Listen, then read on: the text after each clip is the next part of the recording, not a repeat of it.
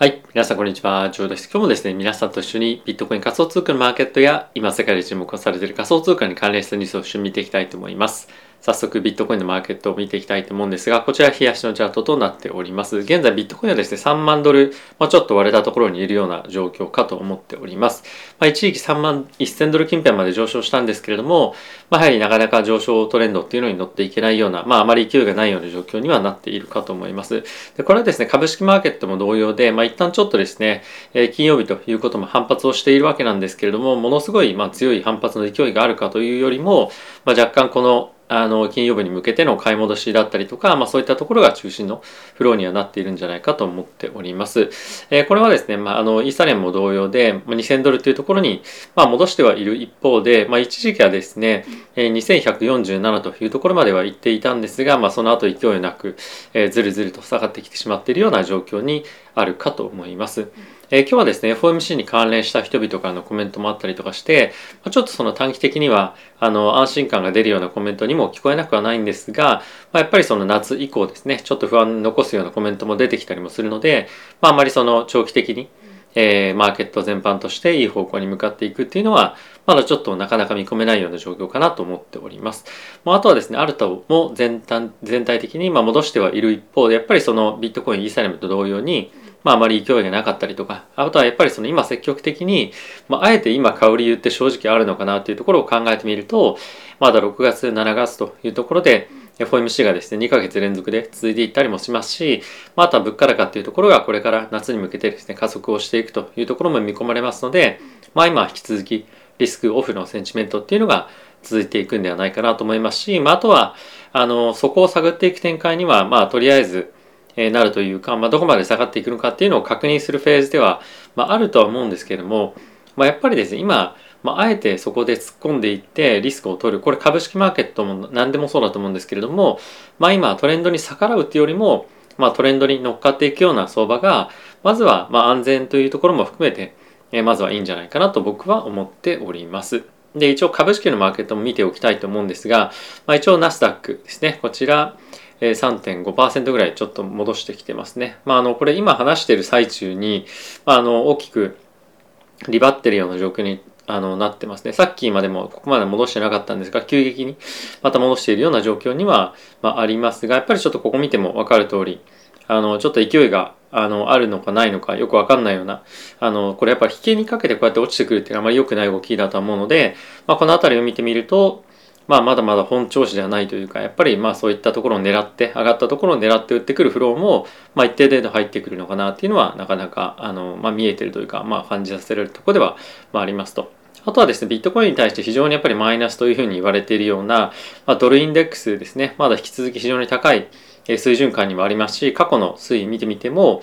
やっぱりまだ、あの、ここの高値というところを抜けてきていて、まだまだ上値を狙っていきそうな感じは、ま、十分あるかと思いますし、あとはですね、10年債の金利っていうところもまた3%を超えてきておりますので、まあ、この辺りを考えてみると、まあ、やはりまだドル高っていうところところは、まあ、進まないでしょうし、まあ、金利上昇っていうところも、えこういったところを見てみると、まあ、まだまだ継続してトレンドとして、え続いていきそうな雰囲気っていうのは、まあ、十分あるんじゃないかと思いますのでまだやっぱりドル買いえー、まあ、リスクアセットの、まあ、売りですね株式ビットコイン仮想通貨全般的に、まあ、売りというようなトレンドは、えー、続いていくというふうに考えていいんじゃないかと思います。はい。で、ここからですね、マクロンのニュース、ちょっといくつか皆さんと一緒に見ていきたいと思うんですが、えまずはですね、パウエル議長の発言として、昨日ツイッターでもご紹介したんですけれども、えソフトランディングですね、に関しては、まあ、あの、ギャランティーできませんよと。で、別の言い方をすると、マーケットが、まあ、もしかするとこのインフレを抑え込む過程の中で、え、クラッシュする可能性も、まあ、なきにしもあらずですというようなことを言っています。で今 FED としてはやはり一番のあの目標というか、達成したいことというのは、まあ、インフレの抑制なんですよね。なのでまあそういったところを考えると、まあ、あの最悪のケースインフレを抑え込むために、まあ、少し、強めのマーケットの下落っていうのはある程度まあ、見込んでおくというか我々としては心の準備をしておかなければいけないのかなというふうに思っております。はい、でもう一つ見ておきたいのがフェット関係者のこのクリーブランド連銀総裁のコメントですね。で、え、このタイトルとしてはですね物価数ヶ月の低下でピークアウトを確認しますというふうに言っているんですけれども、これはですね、やっぱりその一月ごとのデータというよりも、まあ、2ヶ月3ヶ月連続でデータを見て物価のまあピークアウトっていうのを測っていかなければいけないということで、まあ、そんなにすぐには見極められませんねということをまず一つ言っていますと。あとはこの記事の中でも非常に重要に言っていることなんですけれどもあの9月の FOMC までにインフレ率が低下していることを示す有力な証拠が得られなければ利上げペースを緩めることもあ得られれば利上げペースを緩ることもできるがインフレが緩和していない場合はより速いペースでの利上げが必要になるかもしれないというコメントが出ていました。でえ、ー、と FOMC っていうのはですね6月7月あった後に7月はちょっと一旦あすいません。6月7月あった後に8月はお休みなんですね。なので次9月の FOMC になるんですけれども、まあ、この夏のまあ、ホリデーシーズンで結構物価っていうのはこれまでのあの歴史的背景を見てみるとまあ、上がりやすいような状況になっています。なので、まあ、この6、7、8で物価上昇がもう収まっていないっていうのが9月で確認されれば、まあ、そこで、まあ、ちょっともう一旦多価的なコメントが出てくる可能性もあるので、まあ、そこでマーケットが結構混乱するもしくは逆に言うと、まあ、いい方向に向かう可能性もあるので、まあ、そこぐらいまではまあそのダウンタームというか、まあ、非常にその悪いセンチメントというのが続くというふうにまずは一旦見ておいていいんじゃないかなと思っております。はい。で、えもう一つですね、今後マーケットをこの短期的なリバウンドっていうところも含めて見ていく上で、オプションマーケット非常に重要になっていくと思うんですけれども、まあここ最近、あの、プットオプションがものすごく多く買われてますねという話は、ましてはいる一方で、えっと、プットオプションの買いがま結構ここ最近かさんできたことでですね、あの、逆にプットオプションに寄りすぎていて、これが、ま逆にですね、あのまあ、スポット価格というかビットコインの価格が大きくガーっていうふうに、まあ、戻ることで、まあ、こういったオプションを買っていた人たちの、まあ、ストップロスみたいのが出る可能性がありますよというふうに言われています。で、ちょっと我々として見ておきたいのが5月の27日のタイミングでのオプションマーケットなんですけれども、まあ、ものすごくですね、オプションが最高に交錯しているタイミングというか水準感っていうのが、ま、3万2000から大体3万5000近辺なんですね。プットオプションコールオプションというのを見てみると。なので、まあ、一旦ですねここで3万3000とか3万5000近辺までドーンというふうに上がる可能性があったりすると、まあ、このプットオプションを買っていた人たちの,、まあ、あのショートカバーというかあの巻き戻しみたいなのが起こって大きくシュートアップする可能性があるのでまあ、ちょっとこの3万3000近辺特に気をつけておくっていうのは一つ、まあ、面白い水準感かなと思うので、まあ、この辺りちょっとまあ気をつけてというか見ておく必要はこの2週間あるんじゃないかと思っております。はい。で、他の仮想通貨に関連した記事ですね、一緒に皆さんと見ていきたいと思うんですけれども、まずはですね、ビットコインのオンチェーンの分析っていうのをした記事になります。で、これは短期の投資家ですね、の人たちの今、えー、エキストリームロスというふうに書いてるんですけれども、まあ、非常に損失が、まあ、高くなっていますと。で、えさらにこれからまた3万ドルを大きく割り込む可能性もあるんじゃないかということをこの記事では言っています。で、いくつかチャートですね、皆さんと一緒に見ていきたいわけなんですけれども、えー、このような形で、このオレンジのラインが短期の人たちの損失の、えー、まあ、推移になっているわけなんですが、まあ、大体ですね大きくリバウンドするタイミングの前にはこの損失のディップっていうのが大体1回2回続いて反発するっていうのが、まあ、あのこれまでの歴史的背景に見てみるとやっぱりあるというふうに言われております。で、まあ、今回のタイミングでも1、2っていうふうに、まあ、2回目の今ディップに入ってきてるわけなんですが、まだこのディップの、えー、まあ深,、ま、深さみたいなものがもう十分なのかどうかっていうのはちょっともう一つ見ておかなければいけないよねっていうのがこの一つ目のチャートでのポイントになるかと思います。ただし、まあ、このあのトレンドが正しいようであれば今ちょうど2回目のディップに入ってきてますよと。でえもう一つここでチャートで見ておきたいのが別のチャートで全く今同じものをこのオレンジのラインは指しているんですがえちょっと見づらいかもしれませんけれども、まあ、今のディップの深さっていうところが、まあ、もうちょっとあの深みをまあ言ってもいいんじゃないかっていうのがこのチャートで言われています。でプラス、えー、もう一つ見ておきたいのがこの黒の線がですねビットコインの価格なんですけれども、まあ、この今ディップのところで突っ込んでえー、まあ損失が大きく出ている一方でまだまだやっぱりビットコインの価格の下落っていうのが、まあ、そんなに足りないんじゃないかっていうふうにも、まあ、言う人もいるってことですね。なので、まあ、そのさっき言っていた、まあ、3万ドルっていうところをまあ大きく割り込む必要があるというかもう一般ちょっとマーケットにまあ、痛みをですね与えるためには、まあ、3万ドル割れっていうところをトライするところも、まあ、見ておいた方がいいんじゃないかっていうのがこの、まあ、記事の言うところでは、まあ、あります。でもう一つですね見ておきたいのが長期の人たちの SOPR というような指標になっておりますでこれ何かっていうとこのブルーのラインがですね長期の人たちの、まあ、現在のその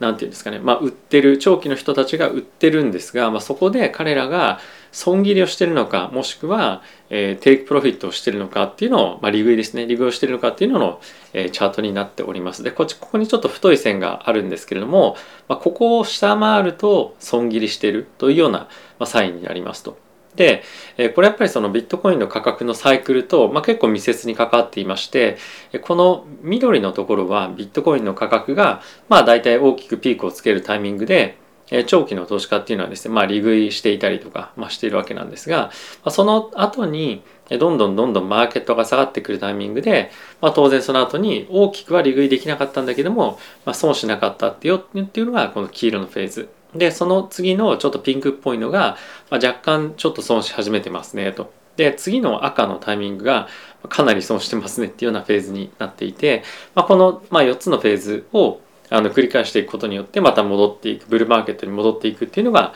まあ、あのこれまでのトレンドになっているんですが、えー、まあそういった観点で見てみると、まあ、今ちょうど第3段階の損切りの長期の投資家が損切りを始めたっていうフェーズにまいます。なので、まあ、そういった観点から見てみるとやっぱり損切りを始めてその後のもう一段の、まあ、ちょ長期投資家の、まあ、大きな損切りのフローみたいのが、まあ、出ないとなかなかやっぱりそのアップサイドっていうのは、まあ、ないんじゃないかっていうふうに見れ見れるというか、まあ、分析をしている人もいると。なので、まあ、今大きく、まあ、急いでマーケットにビットコインちょっと安いから買いだみたいな感じで、まあ、入るというよりも、まあ、もし、まあ、少しずつポジションを積み上げていきたいのであれば、まあ、ゆっくりゆっくり入っていくっていうのが、まあ、いいんじゃないかということですね。まあ、なので、まあ、ここは人によって、まあ、スタイルあると思うんですけれども、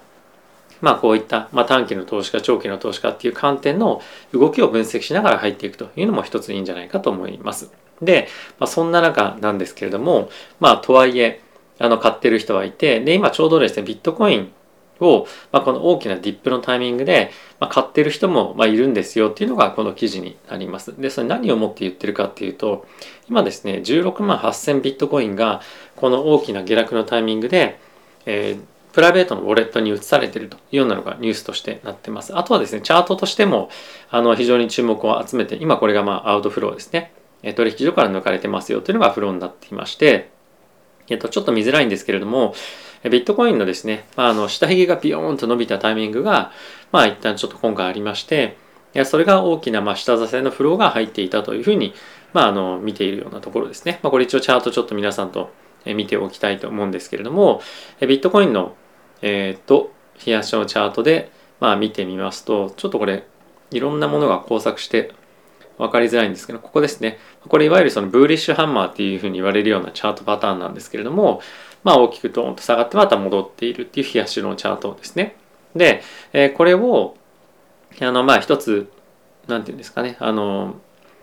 まあそこの底打ちのタイミング短期的なですね。短期的な底打ちのタイミングとして、まあ、見てる人もいる。でかつ長期投資家が、ま、ここで拾ってるような動きも見られるので、まあ、この辺り短期的な、まあ、底として見てもいいんじゃないかっていうような、まあ、記事になっております、まあ、いずれにせよ短期的なというふうに、まあ、強調している記事でもあるので、まあ、あんまりここで買っていきましょうというわけじゃないんですが、まあ、今実際にこういったところを狙って買いに行ってる長期投資家もまあいますよと。なので、まあ、そこを探りに行く展開にはまなってるっていうのが、まあ、ここの記事で言いたいことですね。はい。で、次の記事行ってみたいと思うんですけれども、えバイナンスの方でですね、えー、昨日からなんですが、UST とルナの取引がまあ終わりましたと。で、これは全部終わったわけじゃなくて、バイナンスの持っている、もしくは発行しているステーブルコインの BUSD のみ取引しているんですが、それ以外のトークンについても取引できないようになっております。で他の取引所でも、例えば今先物に関してはもう、ルナに関しては、もう取引できなくなっていたりとか、もう一部の取引所からはもう UST とかルナに関しては、もうリスティングが外されたりとかっていうふうに、ましているような状況になっております。なので、ま、ほとんどこのルナをですね、取引できるところがなくなっていて、え自分は持ってるんだけども何もできないみたいな人も、まあ、結構多いんじゃないかと思っています僕もですほんのちょっとだけあのまあ何て言うんですか構図に残ってるみたいな感じにはなっているんですがそういう人もまあ増えてきてはいるんじゃないかと思います。まあだからといって何ってわけじゃないんですけれども、まあ今、あの取引できなくなってるっていうのがまあ現状ですね。はい。で、もう一つ関連記事見ていきたいと思うんですけれども、えー、この、ま、写真に写ってる方がドークオンさんという方で、このテラの、えー、メイクシステムの、まあ、ファウンダーなんですけれども、まあ一応ですね、今後、まあ、このテラのシスエコシステムを、まあ、綺麗にしていくというか、まあ、もう一、もう一回再復活させるということで、えー、UST のこのステーブルコインなしで、えもう一もう一回やろうというふうに、まあ、しているそうです。ただし、まあ、今ですね、彼ちょっとどこにいるか分かんなくなっているような感じに、えー、なってるみたいで、まあ、実際に、まあ、今後本当にこれが実現できるのかどうかっていうところも含めて、まあ、今ちょっと不透明感っていうのは出てきてはいるんですけれども、まあ、あのマーケットとしてはこのルナが回復してくることに、まあ、期待っていうものはしていないと思うんですが、まあ、実際にこういった形で、まあ、プラットフォームとして、まあ、崩壊というかあの本当にまあ、こんな感じになってしまったものが、ま、再度復活できるかどうかっていうのは注目したい、ま、ポイントでもあるとは思うので、ま、今後も、あのま、何かしらですねニュース出てくると思いますので追っていきたいかなと思っております。はい。ということで皆さん今日も動画ご視聴ありがとうございました。非常にマーケット荒れている環境ではあるんですけれども、まあ、やはりまこういったところから学ぶことも非常に多いかなと思いますし、まあ、こういったボラティティが高い局面に関しては、まあ、短期でやる人についてはですね非常にチャンスでもあったりはするので、まあ、しっかりとニュースだったりとか、まあ、他の方の分析っていうところも参考にしてというか、まあ、どういうふうにあのマーケット見るのかなっていう上ではあの参考にはなると思うので、まあ、それをそのままやりましょうっていうのではなくて、まあ、いろんな人の意見も聞いて、まあ、自分の意見をですね、まあ、研ぎ澄ませていくみたいなところが、まあ、日々できていけばいいんじゃないかと思っております。はい。ということで皆さん今日も動画ご視聴ありがとうございました。また次回の動画でお会いしましょう。さよなら。